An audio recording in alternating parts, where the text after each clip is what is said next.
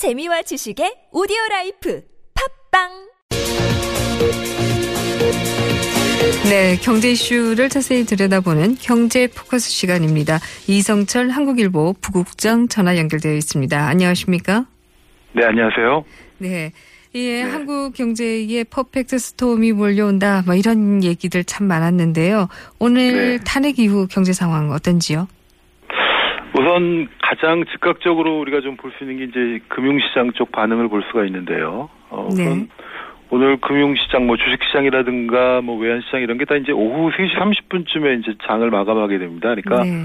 어, 탄핵 결과가 이 주가나 환율에 직접적으로 반영됐다고 볼 수는 없는데요. 네. 다만 이제 전체적으로 봤을 때 금융시장 지표는 오늘 좀 별로 좋지는 않았습니다. 예컨대 에, 주식시장에서 코스피가 어, 어제보다 6.38 포인트 내려서 2024 정도로 마감이 됐고요. 코스닥 네. 역시도 9포인트 이상 떨어져가지고 594로 장을 마쳤습니다. 그리고 어, 외환시장에서 원달러 환율은 상승을 했는데 어제보다 7.4원 올라서 어, 1165원으로 마감이 됐는데 네. 주가는 떨어지고 환율은 오르고 그러니까 일단 시장 지표는 별로 음, 좋지 않았다 이렇게 볼 수가 있겠습니다. 네.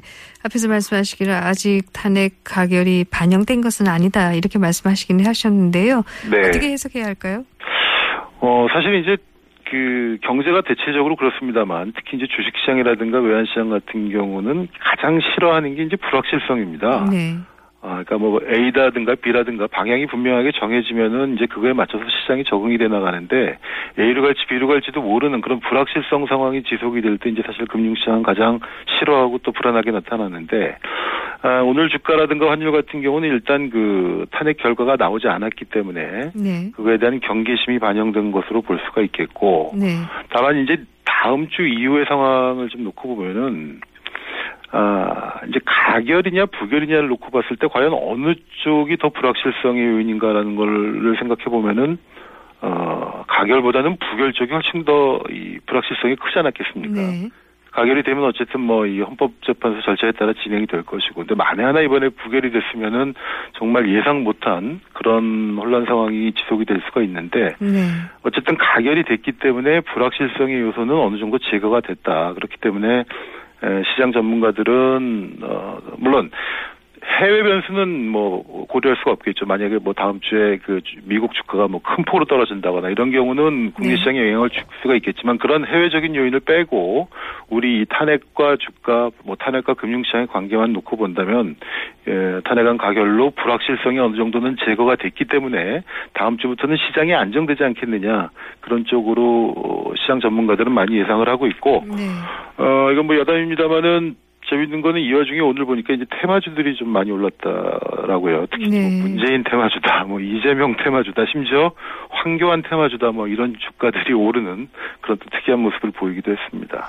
이 테마주 얘기 제발 좀 안 나왔으면 좋겠는데요. 여전히 그러게요. 테마주가 오르고 내려요. 그렇죠? 이 결국은 사실은 이게 시간이 지나고 나면 이게 거품이라는 게 드러나는데 네. 그래도 단기적으로는 항상 이런 쪽으로 또 돈이 몰리고 빠지고 하는 그런 모습이 나타나고 있습니다. 네.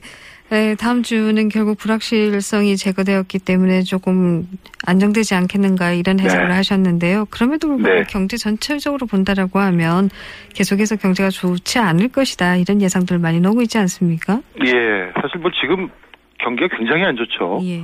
굉장히 안 좋고 지금 올해 예상 성장률이 지금 2%대 한 후반 정도로 나오고 예상이 되고 있는데 내년에는 더 떨어질 것이다. 그래서 얼마 전에 그 KDI가 내놓은 내년 전망을 보면 2.4%까지 성장률이 떨어질 거다 이런 예상을 내놓았는데요.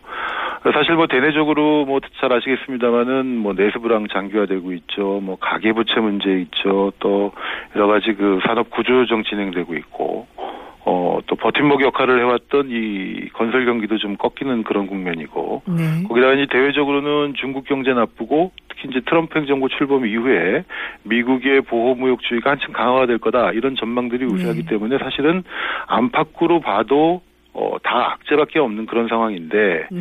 여기에 이제 그런 어떤 이번에 그 여러 가지 게이트 이런 경제 외적 변수까지 가세가 돼가지고 어 이미 뭐 국제 기구라든가 외국에 있는 신용 평가 기관들은 이러한 악재들이 한국 경제의 추가적인 성장률 하락 요인이다, 리스크로 작용할 것이다라는 보고서들을 이미 다 내놓고 있습니다. 네. 예를 들어서 이제 뭐 무디스 같은 경우는 얼마 전에 한국 관련 보고서를 내놓으면서 이 이른바 최순실 게이트로 인한 정치적 리스크가 한국 경제에 악영향을 줄 것이다 이렇게 얘기를 했고요. 네.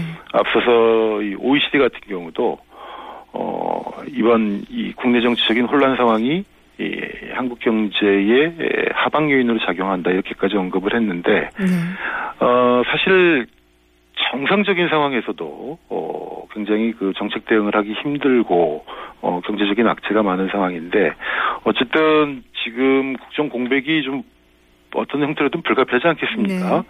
어 그렇게 되면은 이런 경제 상황에 대해서 어, 즉각 즉각 신속한 경기 대응이 쉽지가 않을 것이고 네. 그런 점에서 본다면은 내년 경제 전망이 지금 예상하는 것보다 더 나빠질 수도 있다. 아, 네. 그런 전망들이 나오고 있습니다. 사실 국내 요인뿐만 아니라 또 미국과 중국 사이에서 샌드위치가 될 가능성도 상당히 높아 보이기도 그럼요. 하는데요. 예. 이럴 예. 때 우리가 어떤 정책 설수 있을까요? 사실 지금 이런 국정농단 사태가 아니고 정상적인 정부였다면 원래 이맘때 이제 신년 새 경제운영 계획이라는 걸 발표를 하게 됩니다. 네.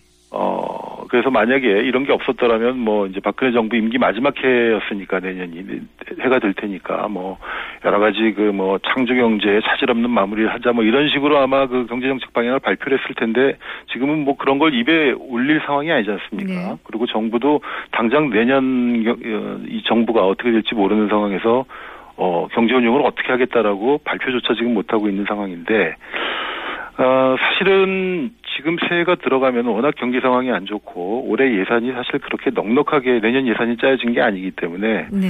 어, 추가적인 어떤 경기 부양이라든가 이런 뭐 예산을 조기 집행한다라든가 필요하다면은 한시적으로 뭐 세금을 좀 깎아준다라든가 이런 경기 대응을 펴야 되는데 아, 아마도 그게 지금 힘들어 보이고요. 특히 네. 대통령이 탄핵이 되면은 어, 이 여당이라는 게 의미가 없지 않습니까? 네. 어, 새누리당을 더 이상 여당이라고 얘기할 수도 없고 그러면 어, 시- 어, 소위 그 정책을 만들기 전에 꼭 거치는 그런 당정회의 프로세스 이런 것도 지금 작동이 안 되는 상황이죠. 네. 어, 그렇기 때문에 어, 뭐 슬슬 예상할 수 있는 경기 부양을 위한 여러 가지 카드들은 있, 어, 생각은 할 수가 있는데 그걸 과연 제대로 어, 쓸 수가 있겠느냐라는 거에 대한 의구심이 나올 수밖에 없는 겁니다. 네, 결국 그 말씀은 의회가 아, 여야 간에 있어서 뭐 여당에서 없어졌습니다만은 정당별 간의 에, 합의체 같은 걸 구성해서 좀 힘을 예, 받쳐야 예. 되는 게 아니냐 이런 생각도 할 수 있겠고요. 다른 한편에. 있어서는 경제사립타운법을 빨리 세워야 한다 이런 지적들도 나오던데요. 그렇습니다. 지난번에 그 김병준 총리 내정하면서 이제 부총리를 임종용 금융위원장으로 이제 올리기로 그때 발표가 됐지 않습니까? 근데 그게 이제 그 청문 절차가 이제 진행이 안 되고 사실상 그 카드는 지금 이제 덮여 있는 상태인데 어떻게든 아무튼 이 누구를 세우든 어쨌든 경제 사령탑이니까 부총리가 네. 사령탑을 빨리 좀 그 국회가 또 정부가 이 협의를 해서 그 부분을 세워서 좀 이 컨트롤 타워가 작동을 할 수 있게 해줘야 될 것 같고요. 그다음에 네. 교수님 말씀하신 것처럼 어 이제는 국정 운영의 중심이 행정부가 아니라 국, 국회가 될 수밖에 없는 상황이기 때문에 네. 국회와 행정부가 뭐 협의체를 만들든 뭘 해가지고 어 이제는 국회가 국정을 견제하는 주체가 아니라 국정을 운영하는 주체가 될 수밖에 없는 그래서 거기서 실질적으로 정책도 만들어내고 필요하다면 급한 법안이 있으면 그 법안도 빨리 통과시키고 네. 하는 그런 노력들을 보여줘야 될 것 같습니다. 네, 잘 들었습니다. 고맙습니다. 네. 네, 지금까지 이성철 한국일보 부국장이었습니다.